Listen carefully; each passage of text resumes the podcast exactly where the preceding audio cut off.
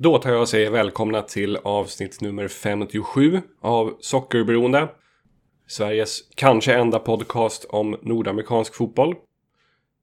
Jag heter Johan Dykhoff och i det här avsnittet har jag intervjuat Tim Bernhardsson som är en 22-årig Uppsala-kille och mittback som spelar collegefotboll för Florida Atlantic University i Boca Raton, Florida. Tim föddes 29 oktober år 2000 och tillbringade merparten av sin tid som ungdomsspelare i IK Sirius. I intervjun berättar han om sin tid i Sirius och även om några av sina lagkamrater från den tiden som idag spelar på professionell nivå. Sommaren 2019 flyttade Tim till USA för studier och fotbollsspel. Först tillbringade han två år på California Baptist University för att sen sommaren 2021 byta till Florida Atlantic University där han alltjämt är kvar. Den gångna säsongen fick Tim delvis förstörd av skador men säsongen 2021 spelade han 16 av lagets 19 matcher. Tim har nu spelat fyra säsonger i collegefotboll men har ännu inte bestämt sig för om han ska spela en femte. I den här intervjun pratar vi exempelvis om hur idén att spela collegefotboll föddes för Tim, tillvaron på ett kristet universitet i USA, skillnaden mellan collegefotboll och svensk ungdomsfotboll och Tims mål och förhoppningar med fotbollen framöver.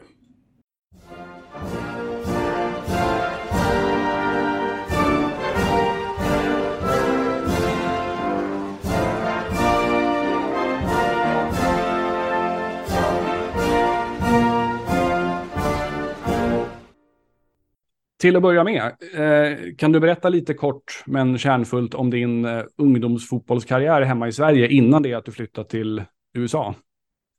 Absolut. Ehm, jag började spela fotboll när jag var sex i en eh, förening som heter Hagby IK. Och det var väl den lokala och närmaste klubben liksom där jag bodde och växte upp. och det var min pappa och farbror som var tränare där. Så jag spelade i Hagby tills jag var ungefär tio år tror jag. Um, och det var väl där någonstans som jag ändå kände, som man började tänka i banorna på någon, någon seriösare satsning. Mm.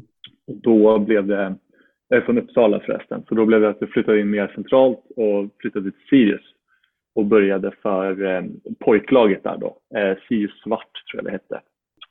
Eh, spelade ett år där innan sökte in till akademin i U12 som är liksom första första årskullen kom in där eh, och sen var det egentligen hela vägen upp till U19. Så jag gick U12, 13, 14, 15, 17 och så U19. Lite, var med hela vägen i distriktslaget också för Uppland. Eh, gjorde någon u match tränade lite med A-laget under min vår innan jag drog eh, över Atlanten hit. Då. Eh, Just det. Så det är väl, det är väl kort. Mycket, mycket tid i Sirius var det. Ja, men då är det ändå liksom skapligt framstående som ungdomsspelare får man säga. Ja, det var väldigt, väldigt bra utbildning och, och mycket fotboll liksom i, i Sirius. Det var en fantastisk tid. Mm. Kan du nämna några av dina gamla lagkamrater på ungdomsnivå som lyssnarna kanske känner till? Eh, ja, några. Jag, eh, Benjamin Mbunga Kimpioka som mm. spelar i AIK nu. Eh, var även i Sunderland ett tag. Eh, han drog efter elitlägret i Halmstad till Sunderland och var proffs i Sunderland ett tag och nu spelar han i Allsvenskan i AIK. Um, ehm, har även spelat med Jamie Roche och Johan Karlsson som spelar i Sirius den här säsongen. Johan Karlsson drog till Kalmar nu mm. eh, under senaste fönstret. Så det är några som har, som har gått hela vägen. Ja, verkligen. Du är född 2000, eller hur? 2000, precis. Just det. Eh, hur och när föddes den här idén om att plugga och spela fotboll i USA? Det var faktiskt så att under nio, nio tiden på Celsiusskolan, eh, det var under ett morgonpass som eh, eh agenturen CS USA kom som hjälper skandinaver eh, att ta stig, eh, steget över till, till USA och inleda hela collegeprocessen. De kom och föreläste en morgon och innan hade jag faktiskt eh, ingen aning om vad, vad college var. Eh, men under den här presentationen så, så fick jag verkligen upp ögonen för det och eh, ja, men fick idén att det är en möjlig väg att gå efter gymnasiet. För mm. många har ju liksom inte, inte en självklar idé liksom. Jag själv, så här, vad vill man bli? Vad händer om fotbollen inte funkar? Eh, vad ska jag göra efter gymnasiet? Så det här såg jag som en, som en perfekt väg att gå när det kommer till kombination av fotboll och studier. Så, så det var den morgonen liksom som, som idén verkligen, verkligen sjönk in i mig. Ja, jag förstår. Och du flyttade sommaren 2019, stämmer det? Precis. Så jag drog egentligen bara någon månad efter, efter eh, gymnasiet slutade, efter studenten. Just det. Eh, så jag kom eh, till USA i juli. Då. Just det. Och du spenderade till att börja med två år på California Baptist University. Varför blev det just den skolan till att börja med? Till att börja med så, först och främst så, så hade jag ganska det, det, är svårt som internationell att ha full koll på hela college, college eh, skolorna och vad, vad allt erbjuds. Eh, men jag var på en showcase som CSUSA anordnade i Göteborg mm. där bland annat CBU eh, var och kolla. Och efter showcaset så kom deras tränare upp till mig och sa att de var jätteintresserade och att de i princip hade ett erbjudande på bordet direkt. Så det blev ganska snabba förhandlingar där. Eh, och jag kände mig verkligen, det var ju så kul att få den uppmärksamheten och liksom att shit, det var verkligen någon som tyckte att jag var bra och vill ha mig på en gång sådär. Eh, och så gjorde jag lite research. De spelar division 1, eh, färska i division 1 men ändå i en, i en eh, väldigt tävlingsinriktad konferens. Mm. Eh, västkusten, Kalifornien var liksom ett fantastiskt ställe så jag kände liksom att grym, grym ställe att börja på. Ja, just det. Det här att det är en kristen skola, hur märks det liksom i, i vardagen? Har det några praktiska implikationer för en som student eller som fotbollsspelare? Det, det hade det absolut. Eh, till att börja med, jag, jag är inte så religiös själv, mm. så det var ändå en, en stor aspekt och jag, jag frågade väldigt många liksom hur, är, hur är det och hur mycket påverkar det en? Um, och jag tycker väl själv inte att jag fick eh, tillräckligt. De, de gömde det lite, kanske om man ska vara efterklok så här. Mm. Men det var ju liksom chapel två dagar i veckan, så det var ja, gudstjänst två dagar i veckan som var obligatorisk. Um, varje kurs hade som kriterier, kunskapskriterier där, där bibliska eh, kriterier behövde vara med. Um, så referenser till Bibeln och, och Gud. Oj, det är ändå rätt extremt. Ja. Ja, ja verkligen. Uh, så det var liksom i varje ja, men, uppsats och så, så skulle man ha en liten del som, som reflekterade till det. Mm. Och det var väl ändå en anledning till, till att jag sen då bytte för att det var liksom det var väl kanske lite väl mycket för mig och kände att det inte riktigt riktigt skulle gynna mig personligen i min framtida karriär.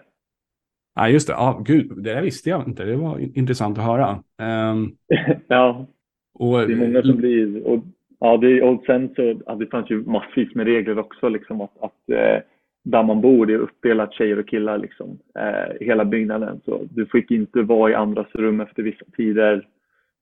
Um, och du fick inte... Killar och tjejer kunde inte vara i samma rum. Eh, enkelt sagt. Mm. Ja, oh, gud, det låter ju ganska hardcore alltså. Då, då, då, då kan jag förstå att, du börjar söka dig vidare. eh, eh, fotbollsmässigt då, hur gick, det för dig, hur gick det för dig på CBU? Eh, jag är väldigt nöjd med min prestation. Mm. Eh, jag kom dit som, som freshman, jag var 18 när jag kom dit. Jag hade egentligen inte koll hur, hur fotbollen i USA fungerade. Mm. Ehm, men jag startade varje match jag var tillgänglig, spelade väl en runt 15-18 matcher första säsongen. Vi, vi var inte eligible som du säger här. Vi fick inte spela slutspelet eftersom att de var nya i division 1 och det krävs lite erfarenhet av division 1-spel för att få komma till slutspelet. Mm. Jag vet att det låter komplicerat men eh, NCAA har väldigt många regler och det var, det var en av dem. Så eh, jag spelade i princip alla matcher eh, och startade alla matcher eh, första året. Drog på mig en skada i slutet som, som höll i till och från under ett år. Eh, och sen i samband med covid, mitt andra år, så spelade vi bara åtta, nio matcher. Mm. Eh, så då blev det väl en, ja, men en fyra, fem matcher för mig. Ehm, och det var väl efter det jag lämnade ungefär. Just det. Ja, jag förstår. Eh, som du var inne på, det ligger ju, och, det ligger i eh, Kalifornien, Riverside Kalifornien och det är ungefär en timme öster om LA om jag inte misstar mig. Eh, Exakt. Hur trivdes du i den delen av USA? Det, Kalifornien överlag är ju fantastiskt. Sen mm. eh, att det är i USA så behöver man ha bil. Eh, så är Kollektivtrafiken fungerar inte. Så bara att man var en timme ifrån downtown LA eh, gjorde ganska mycket när det kommer till att kunna hitta på saker. Så att man blev lite fast i Riverside kanske, men, men om man hade polare eller andra som, som kunde köra en så, så finns det ju alla möjligheter att hitta på, på riktigt coola saker. Och hänga på beachen och dra till LA och gå på basket och ja, allt som USA kan erbjuda. Just det. Men, men det, det är ingen liksom strandstad riktigt va, Riverside? Nej, det är ju väldigt, det är liksom bara en timme rätt österut in i landet. Så det är ja. inte så mycket runt om utan man måste ta sig till kusten om man ska, om man ska ligga på beachen. Just det, just det. Ja, intressant. Eh, och sen bytte du till Florida Atlantic University under sommaren 2021 om jag inte misstar mig. Eh, val, I det skedet var det liksom flera skolor som du valde mellan eller hur såg det ut då? Det var en del skolor. Sen var det en väldigt komplicerad period i och med att eh, covid var fortfarande i full gång. Och eh, det som hände under det året var att alla seniors under säsongen där corona var fick ett extra år av eligibility. Så de fick alltså ett extra år att stanna kvar. Så när jag gick in i transferportalen så var det väldigt få skolor med öppna platser och eh, stipendier då många valde att stanna och mm. utnyttja sitt extra år. Så det, jag var inne i portalen ganska länge och eh, hörde av mig och ja, skolor hörde av sig till mig eh, från alla nivåer, från division 1 till division 2, division 3. Mm. Um, och jag väntade väl in i, in i juni nästan eh, innan Florida Atlantic hörde av sig och kände att ja, men det här blir bäst med, med alla, alla kategorier samlat i ett. Så då, då blev det FAU. Mm, just det. Eh, och det här ligger typ en timme norr om Miami, det, stämmer det? Ja, det stämmer, stämmer ganska bra. Boca Raton, det är väl en 50 till en timme norr om, norr om Miami. Just det. Och som vi var inne på innan inspelningen, det, den här tiden på året är inte helt fel att bo i den delen av världen. Nej, vi, vi är inne i december nu och det är fortfarande, idag är det 27 grader och, och sol. Så det, det, det är inget, vädret kan man inte klaga på. Ja, precis. Här har du 27 grader varmare än, än här borta. precis, precis. Det är väl, det är väl när eh, orkanerna kommer som det blir lite halvläskigt. Men... Ja, just det. Annars, det är, det är under sommaren va, som det är orkansäsong? Ja, vi hade faktiskt två, eh, två gånger nu under den här terminen då det blev ner, allt blev nedstängt. Så vi var inlåsta eh, under två sektioner här under terminen när, när orkanerna kom. Men eh, det, vi klarade oss bra. Ja, vad skönt. Ja, men det är en upplevelse det med. Det är, så är, det är inget man upplever i Uppsala. Liksom. Nej, verkligen inte. Verkligen inte. Eh, den här gångna säsongen, det var väl din fjärde på college då. Har du liksom spelat klart nu eller tänker du köra ett femte år? Jag har jag går fortfarande i tankarna. Jag är inte helt säker. Jag mm. kommer komma tillbaka hit till våren eh, och köra spring season. Det är lite annorlunda eftersom matcherna inte räknas som tävlingsmatcher utan mm. det, är mer, eh, det är mer träningsmatcher. Um, men jag, jag vill komma tillbaka hit, köra klart eftersom jag ändå har skolmässigt en termin kvar. Och sen får jag se lite hur jag känner. Jag har ju som sagt den här extra säsongen jag kan använda. Um, Å andra sidan så har jag också börjat känna att jag har varit här fyra år. Eh, jag är lite sugen på att åka hem. Jag är sugen på att testa, testa seniorfotbollen hemma också. Så det, mm. det står och väger lite just nu. Ja, jag förstår. Eh, om jag inte misstar mig så förra säsongen så fick du en hel del speltid men den gångna säsongen blev det klart mindre. Hur skulle du liksom summera dina två säsonger där på FAU? Det stämmer bra. Eh, mm. första säsongen så ja, det gick väldigt bra, spelade väldigt mycket eh, mm. som du sa. Sen nu till den här säsongen så eh, tog vi in väldigt många nya spelare, eh, vilket gjorde att konkurrensen blev väldigt eh, hård och vi blev en väldigt eftertraktad skola baserat på våra resultat förra året. Ehm, och speciellt i min position då eh, som mittback, det är väl den positionen och målvakt som man inte riktigt byter lika ofta. Mm. Um, alla andra positioner i princip byts regelbundet under en match. Och eh, jag drog på mig eh, två skador ganska tidigt den här säsongen, eh, vilket var lite oturligt. Eh, startelvan hann sättas, halva säsongen var nästan klar. Eh, jag kom tillbaka, så det, det, blev inte så mycket speltid den här säsongen. Eh, men eh, jag är väldigt glad för förra säsongen och den, det vi lyckades eh, åstadkomma då. Ja. skulle du säga liksom att spelet i sig skiljer sig åt mycket jämfört med, alltså på college skiljer sig mycket åt jämfört med svensk ungdomsfotboll? Det gör det absolut. Jag mm. skulle säga att det är den största skillnaden. Um, här är det, det är väldigt mycket fokus på, på fysiken uh, och vara en atlet. Mm. Uh, det ska gå fort, man ska löpa fort, man ska vara stark.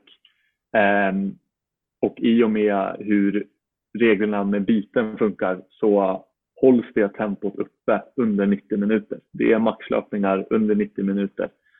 Eh, Medan hemma så är det väl mer fokus på teknik, taktik och lite mer spelarutbildning ska jag säga. Mm. Här är det resultat och, eh, och vinna som gäller.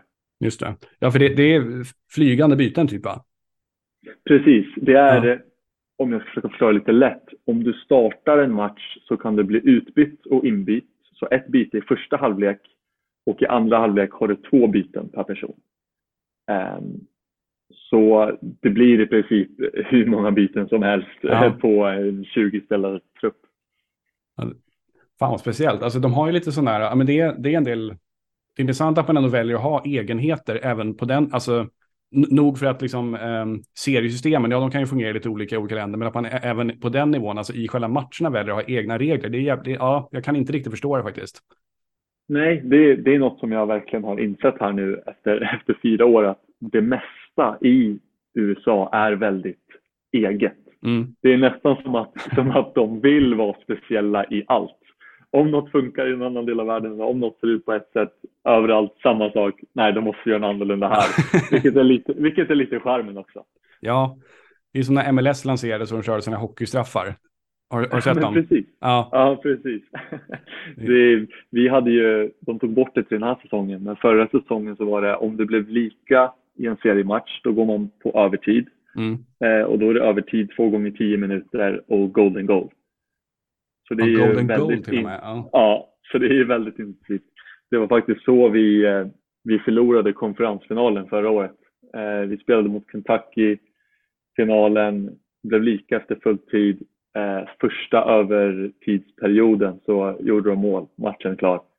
Och det var liksom väldigt som antiklimax på, ja, på säsongen. ja, fan vad speciellt alltså. Du är inte ensam svensk i laget, eller hur? Eh, Nej, det är jag inte. Ehm, just nu är vi, det är två andra. Eh, det var även en till eh, förra säsongen. Han mm.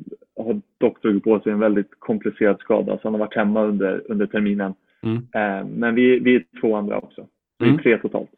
Hur går det för dina svenska lagkompisar? Eh, det går väldigt bra. Mm. Eh, en eh, kille, Tom Abrahamsson, ytterback, väldigt duktig spelare. Han var även här och spelade sommarligan mm. och gjorde det väldigt bra i Fort Wayne och haft en väldigt bra säsong. Han är även vår, en av våra kaptener här. Också gammal i gamet. Mm. Sen har vi en kille som heter Andreas Räsinen, kommer från, från Täby som gjorde sin första säsong i år och tycker gjorde det väldigt bra. Mm. Eh, så det ska bli roligt att se hur, hur hans utveckling fortsätter. Ja. Är, är det liksom ett eh, plus tycker du att ha några svenskar i laget? Det, det är absolut. Mm. det ger väldigt mycket, speciellt när man är utanför eh, fotboll och skol, eh, skolmiljö, att man har några som, som kan koppla, koppla till hur livet och kulturen är hemma. Liksom. Att man kan sätta sig ner och, och, och snacka lite med dem. Liksom. Ja, just det. Ni verkar vara liksom en ganska så, vad ska man säga, eh, internationellt lag. Det är mycket tyskar och lite någon fransman och någon israel och sådär. Det är många, ja, verkligen folk från alla jordens hörn.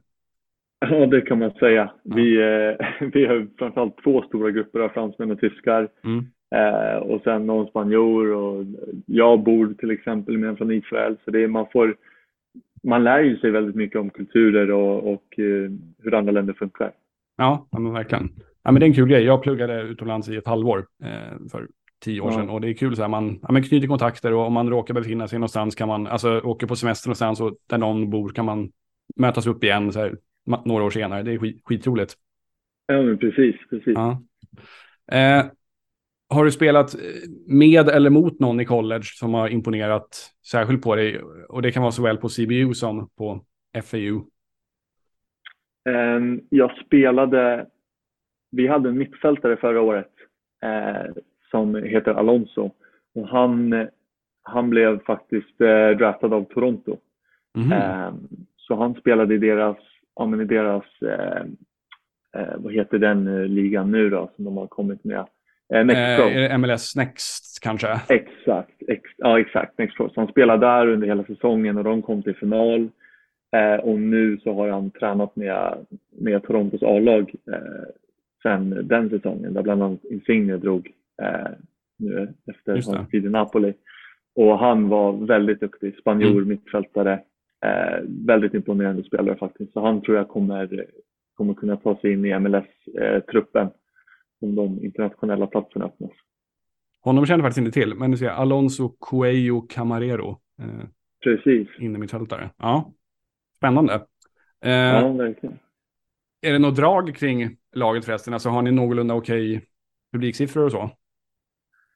Vi har helt okej. Okay. Eh, sen skulle jag säga majoriteten av tiden så är det oftast liksom eh, allas polare och mm de som är lokala familjer och sånt som kommer.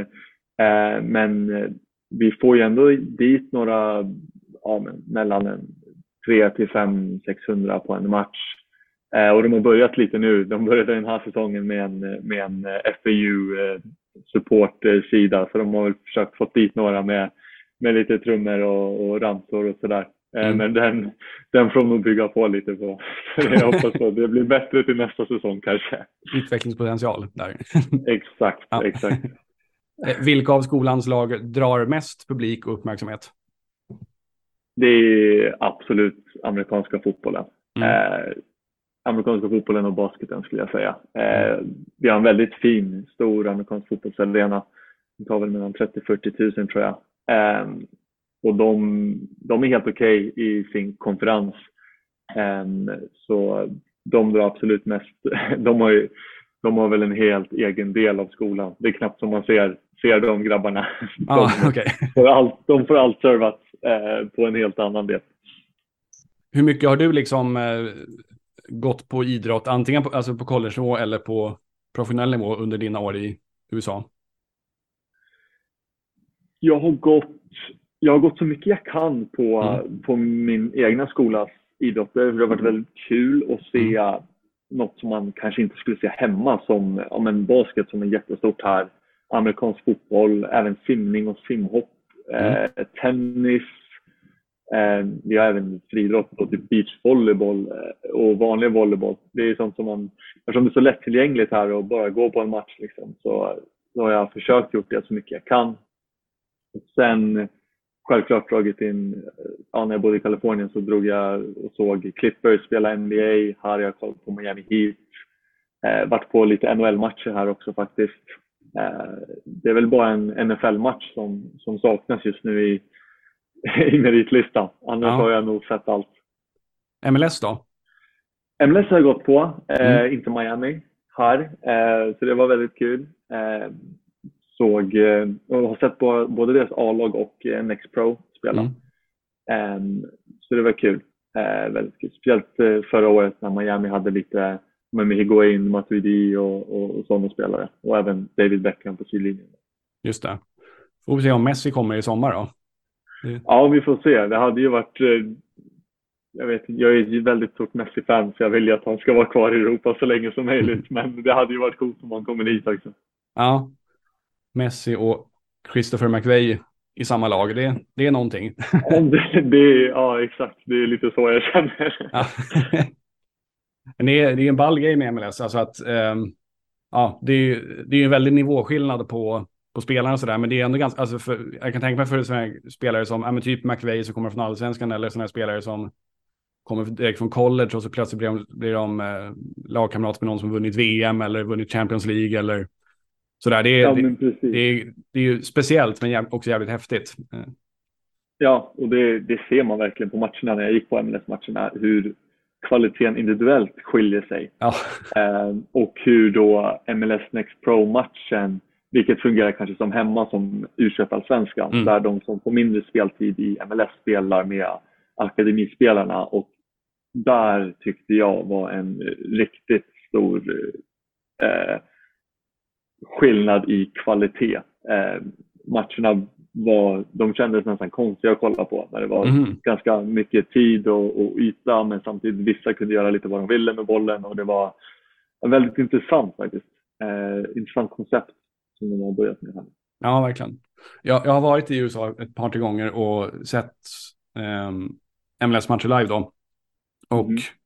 Det, jag minns en, just apropå det här med kvalitetsskillnad så var jag på Minnesota United, eller Galaxy för, vad är det, tre och ett halvt år sedan. Och det var när Zlatan okay. spelade där. Ja. Eh, och då var, det så här, då var det så extremt tydligt vilken nivåskillnad det var. Ja. Eh, att, för jag minns att Minnesota hade en ytter i den matchen som var ganska nyligen draftad, dock draftad först, men ändå så här ganska nyligen hade han spelat på college-nivå. Och jävlar vilken, vad man, vad man såg skillnad i liksom hans ja.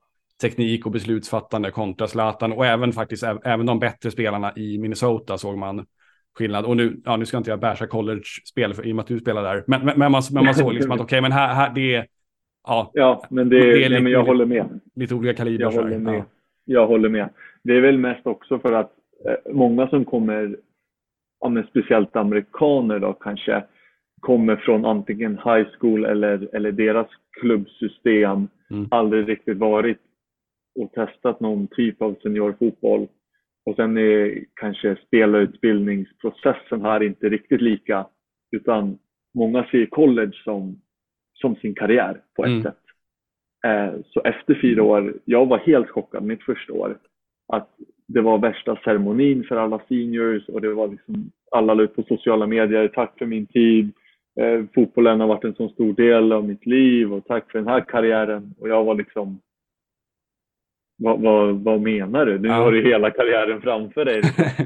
vi, vi internationella kommer ju oftast hit som en, som en annan chans och kanske testa någon ny, en ny väg för att ta sig in i mm. proffslivet och, och ha lite mer den mentaliteten. Så där, där har jag märkt att det, det klaschar lite så. Ja, men precis. Jag kan tänka mig att, alltså man, jag tycker också man märker det med en del amerikaner som har gått collegevägen och sen blivit proffs, att det, kanske inte lika mycket nu, men tidigare var det så att de också kunde lägga av förvånansvärt tidigt, just för att men de har en collegeutbildning att falla tillbaka på. Så här. Och eh, det var till exempel en spelare i Chicago för fyra, fem år sedan som han var vänsterback och var ordinarie i Chicago och hade spelat tre säsonger, gjort några A-landskamper. Men han, han bestämde sig för tre år, nej nu, nu har jag spelat, nu är jag klar med fotbollen och nu ska jag göra ja. annat i mitt liv liksom. Eh, han hade en nationalekonomiexamen från Stanford tror jag, så det går väl ingen nöd på honom. Men, men, eh, men jag kan tänka mig att i, i Europa så ser man inte jätteofta 24-åringar som är ordinarie i en högsta liga lägga av för att göra annat liksom.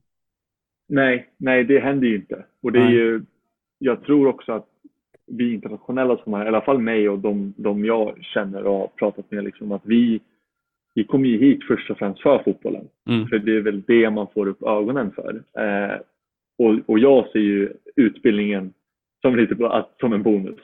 Medan om man vänder på det och de amerikanerna ser att om utbildningen är viktiga och jag får fotbollen på, som bonus. Mm. Um, så där är det lite, lite skillnad på hur vi ser saker tror jag. Ja, just det. Just det. Eh, apropå det här med liksom er, erfarenheterna från college. Eh, ifall det är någon som lyssnar på det här som funderar på att plugga och spela collegefotboll i framtiden, vad skulle du ge för råd till honom eller henne? Jag skulle först och främst göra research på, på collegefotboll generellt. Mm. Eh, research på skolor, bara så man får ett hum om ungefär eh, vilka konferenser det finns, vilka skolor det finns, nivån de spelar på. Eh, jag hade gjort alldeles för lite så jag bara blev utkastad i en värld som jag inte riktigt hade koll på och bara mm. tog det lite eftersom. Eh, vilket funkade till slut men, men eh, med facit i hand kanske man hade velat kolla lite till. Eh, och sen även ta hjälp av de resurser som finns som eh, till exempel agenturer. Jag har samarbetat och jobbat med både CS USA eh, och nu även senast med, med Robin Hals på Athletic Academics. Mm. Som har hjälpt mig väldigt mycket i, i hela, för processen är ganska, den är ganska komplicerad med alla, alla papper och prov och, och saker som måste skickas emellan mm. länderna. Eh, så ta hjälp av en agentur, hjälp definitivt med allt det administrativa. Just det. Eh, och om skolan har Christian i, eller Baptist i namnet kan man kanske inte dra öronen åt sig, men kolla hur, hur, hur det där påverkar en i alla fall. Precis, om man inte är religiös så, det finns ju väldigt många som har privata religiösa skolor, så det, ja. det var väl lite det jag menar med gör, gör din research innan. Just det. Eh, är det något särskilt som du tror att man kan uppleva som liksom svårt eller jobbigt om man kommer dit som svensk till USA? Det, det många upplever det är väl den eh, hemlängtan och den kulturchocken som blir ganska fort. Mm. Eh, jag har haft tur att jag har haft svenskar runt mig på båda mina skolor. Så min första period var inte jättejobbig så eftersom så mycket som hände och jag hade svenskar bredvid mig. Men jag jag känner ju, det är alltid någon gång under terminen som man blir liksom så här, bara shit, jag vill bara hem, mm. saknar allt man har hemma. Så det är att kunna liksom eh, ha kontakt med vänner och familj och ändå vara en del av livet hemma hjälper väldigt mycket. Eh, och se till att göra massvis med roliga grejer när man väl är hemma under sina lov. Eh, och sen kunna komma tillbaka hit med det bagaget. Det, det hjälper väldigt mycket. Mm. Eh, jag tror också folk som aldrig har bott utomlands kan underskatta hur att det ändå är, det är en viss grej att, plöt, att det plötsligt är engelska som gäller. Alltså man, man tror, man tänker att ja, men jag kan ju engelska och jag, jag kan ju engelska flytande för jag tittar på tv-serier och lyssnar på engelsk musik. Men det är en annan grej när, när man bara, när, när det allt hänger på engelska liksom. Ja, precis. Eh, det är det verkligen. Eh, det känner man själv. För jag, hemma, man, man förstår ju allt. Allt man ser och lyssnar på är ju i princip på engelska. Mm. Och sen när man väl kommer hit, kastas in i ett klassrum, liksom dag ett, presentera dig själv. Vad gör du här och varför är du här? Och så mm. måste man dra hela den biten. För det kände jag i början att jag tänkte på svenska och i princip översatte eh, innan jag pratade. Medan nu så går ju allt naturligt. Mm. Eh, vilket jag hoppas att det gör efter fyra år. men eh, men eh, så det är, det är ju verkligen en stor, en stor skillnad. Ja. Eh, och framförallt, jag skulle ändå säga att kulturskillnaderna är ganska extrema i USA och Sverige. Vi är ju ganska försiktiga och, och snälla och verkligen mittemellan i Sverige. Medan i USA så är det ju allt är ganska extremt egentligen. Hur, hur kan det märkas? Liksom? Det märks i i princip, jag skulle säga deras åsikter och, och syn på världen, USA är nummer ett. Eh, utifrån allt egentligen. Eh, och det är väl egentligen vad jag tycker att deras kanske system hur de utbildar är baserat på USA och inget annat. Eh, så när man kommer hit så är de väldigt, det är ganska egocentriskt eh, när det kommer till landet i sig och, och eh, de kan mycket om sig själva och det är i princip det de kan. Men så det, det tycker jag man märker är väldigt stor kulturskillnad. Ja, det blev ju en liten kulturkrock. Följer du allsvenskan mycket? Halvt sådär. Ja. Eh, jag har svårt att kolla på matcherna. ja, det förstår jag.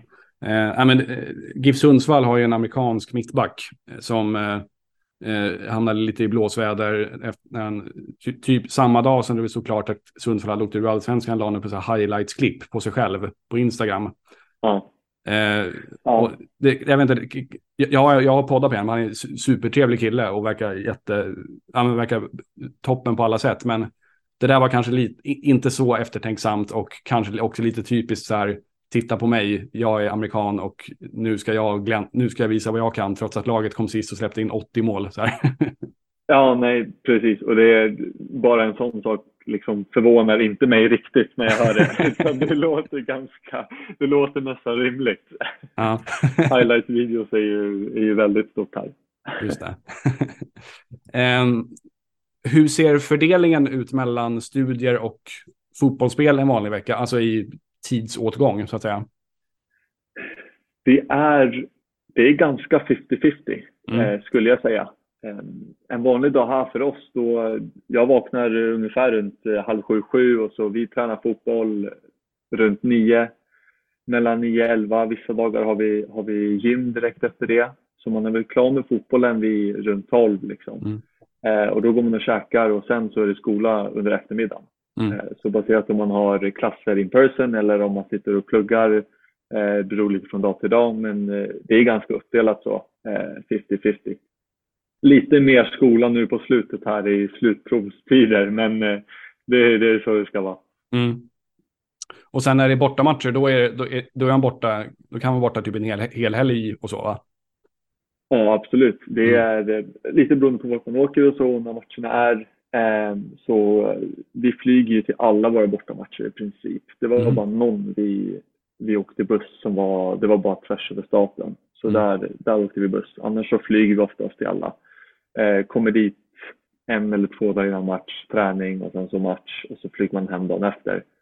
Eh, och ibland om man har tajt schema så det har hänt att vi har flyg, flugit direkt till nästa match. Liksom. Så då ja, man vara borta, okay. mm. ja, då man vara borta fyra, fem dagar. Så då får man bara meddela alla lärare och professorer och ta med sig skolan och så, så är man borta ett tag. Mm. Ah, Okej, okay. intressant. Eh, vad pluggar du förresten? Jag pluggar business management med entreprenörskapsinriktning. Mm. Eh, så, så det, är, det är ganska intressant faktiskt. Ja, det är sånt jag har läst också. Inte just entreprenörskap, men ekonomigrejer eh, har jag läst. Ja. Eh, du nämnde de här sommar ligorna. Har du själv spelat i USL League 2 eller MPSL någon sommar? Eh, nej, det har jag faktiskt inte. Jag, mm. har, eh, jag har oftast prioriterat, eller jag har prioriterat att eh, åka hem, jobba och spela fotboll hemma under eh, somrarna. Ehm, var lite fundersam förra sommaren och hade, hade ett lag, eller min tränare sa att det var ett lag som eh, var intresserad. Ehm, men eh, det stämde med att åka hem istället. Men jag vet att det är väldigt vanligt och faktiskt många internationella som stannar under, under hela mm. sommaren och spelar i de här ligorna för att just, just hålla igång. Ja, precis. Om du liksom blickar framåt lite, vad skulle du säga att du har för mål och förhoppningar med din fotboll framöver? Mina mål har alltid varit att bli den bästa spelaren jag kan bli mm. utifrån mina förutsättningar.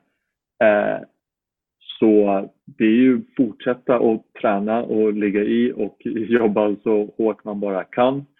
Ehm, och beroende på om man blir kvar här eller åker hem så eh, spela på den högsta nivå jag kan eh, i kombination med eventuellt jobb eh, slash plugg. Ehm, det är lite ovisst nu med framtiden beroende på, på vad jag bestämmer mig för men om jag skulle dra hem så skulle jag ju vilja spela på en så hög nivå som möjligt mm. när jag väl tar mig hem. Men du har liksom, alltså proffsdörren är öppen så att säga, ifall det möjligheten kommer. Absolut. Det är, det, är därför jag, det är därför jag är här och det är därför jag har gjort den resa jag har gjort. Och eh, det har varit mitt mål sedan eh, barnsben. Så det skulle, vara, det skulle vara den stora drömmen. Ja, det förstår jag. Eh, och du skulle kunna tänka dig att spela i USA om möjligheten dyker upp? Om möjligheten dyker upp så eh, är jag absolut öppen för det. Mm. Eh, för som sagt, så just nu i mitt liv så är fotbollen, det är eh, högsta prioritet. Så mm. om, den, eh, om den möjligheten erbjuds här så är jag absolut inte, inte blyg att ta den. Vet du liksom hur den, hur, hur skulle det sannolikt gå till om, om du skulle vilja sikta mot det? Det är ju antingen eh, att man är med i den här eh, berömda draften då. Eh, men i och med att den är nu här efter årsskiftet mot våren så den är nog inte så relevant för mig eftersom jag måste läsa sista terminen här för att, för att ta examen. Eh, men annars utifrån det så är det spela klart vårsäsongen och eh, eh, i så fall antingen spela en sån här sommarliga i ett lag eh, eller försöka höra av sig. Det, mm. det är mycket med kontakter och sådana här showcases i USA som, som, eh, som betyder något. Så det är väl eh, hålla god fot med många och, och se vilka dörrar som öppnas. Precis. Jo, sådana har man ju, jag, har hört om sådana här combines och showcase-turneringar och även, även sådana som åker över till Europa och kör så showcase-turneringar. Eh, och då kan spelare antingen hamna i, i USA, men också en hel del som hamnar på, på ja, Island och Färöarna och Sverige också i många fall. Så. Ja, exakt. exakt. Det finns väldigt många sådana företag och, och, och som sätter upp sådana combines och showcase där de bjuder in, bjuder in diverse tränare och så. så de möjligheterna finns ju alltid att leta efter. Ja, precis. Eh, jo, jag hade en, ett par, tre avsnitt sen så var det en amerikansk kille. Han hamnade på Färöarna efter en sån eh, turné. Det var, det var nog i Danmark, men så var det en Färöisk tränare som fick upp ögonen från honom. Så, eh, ja, speciell resa att göra. Ja, men, verkligen, verkligen. Ja. eh, skulle du säga att du liksom i, i allt väsentligt är samma spelare idag som när du spelade dina sista år som ungdomsspelare eller har, har du liksom förändrats mycket i, i ditt spel genom åren i USA? Jag tror rent fotbollsmässigt så har man nog blivit mer, speciellt den amerikanska stilen med, med fysiken och, mm. och det atletiska, man har vägt in större del i det. Um, men sen bara resan som man har gått igenom eh, på, en, på ett personligt plan och växt som människa har väl även bidragit till att man växer som fotbollsspelare på ett sätt i, i mognad och personlighet och eh, till alla de här ledarskapsegenskaperna och eh, utveckling av lag och som, som individ. Liksom. Eh, så jag tror nästan det har påverkat mig som spelare mer än, än rena fotbollsegenskaper. Mm. Säga. Just det. Tror du liksom att, um, vad ska man säga, hur, ifall du inte hade kört USA-spåret uh, utan liksom kanske kört, vad vet jag, ytterligare något på ungdomsnivå eller gått på gått vidare till seniorfotboll något, några nivåer ner i Sverige. Vad, hur, vad tror du att det hade varit idag fotbollsmässigt då? Oj, eh, otroligt svårt att säga. ja. eh, men det hade nog varit allt mellan kanske division 3, 1, superettan. Eh, jag känner ju många som gick eh, direkt från U19 Sirius drog till ungefär division 2-nivå och har hållit sig där. Eh, och sen, det gäller väl samma hemma beroende på kontakter och möjligheter och vilka dörrar som öppnas. Ehm, vissa har tagit sig vidare. Ehm, men ja, det är svårt att säga.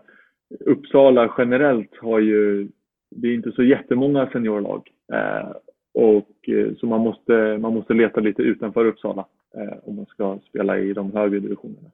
Ja, men precis. Ja, nu är det Sirius och Dalkurd och vilket är tredje laget? Är det någon sån här? Gusk spelar i, ja, just det. de spelar i tvåan från mot till trean. Mm. Så det finns, det finns några där i trean och sen har Enköping varit de har ju varit uppe där i några mm. år och åkt ner lite nu. Och sen så blir det väl de här Solna och Täby-lagen från Stockholm som, är, som ligger närmast annars. Liksom. Ja, just det. Sollentuna och sådär. Just, ja. Precis. Just det. Ja, men spännande. Vi får se. Vi får se var du hamnar helt enkelt. Men, eh, ja, verkligen. Verkligen. Det är men om på framtiden. Ja, men om inte annat som sagt. En, även om det kanske inte skulle bära till, liksom till proffsnivå så är det en liksom, häftig resa du fått med om. Så kan jag tänka mig att du är oavsett vad som du är, liksom, är glad och tacksam över. Så är det absolut. Det, är ju, det var ju lite så jag kände också inför hela processen. att Jag blev ju väldigt taggad på det här och sen så när man gick och tänkte ska jag göra det eller inte. Mm. Om jag inte skulle gjort det så hade jag ångrat mig, det vet jag. Och sen nu vet jag, jag har gjort fyra år som majoriteten aldrig kommer få uppleva. Liksom.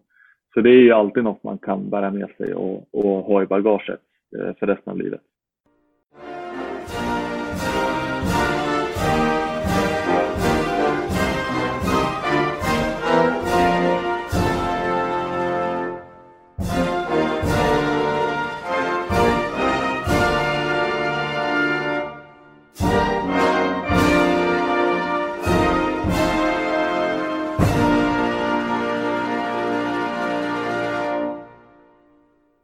Sådär ja, då tar vi och tackar Tim Bernhardsson för att han tog sig tid att ställa upp på den här intervjun och vi önskar honom givetvis allt gott framöver. Jättetrevlig kille måste jag säga och det var väldigt intressant att få höra honom berätta om hans upplevelser av collegefotbollen i USA. Tack så mycket för att ni har lyssnat. Fler avsnitt är på ingång ganska snart hoppas jag, så håll utkik efter kommande avsnitt av Sockerberoende. Tack så mycket för idag. Ta hand om er. Tja tja.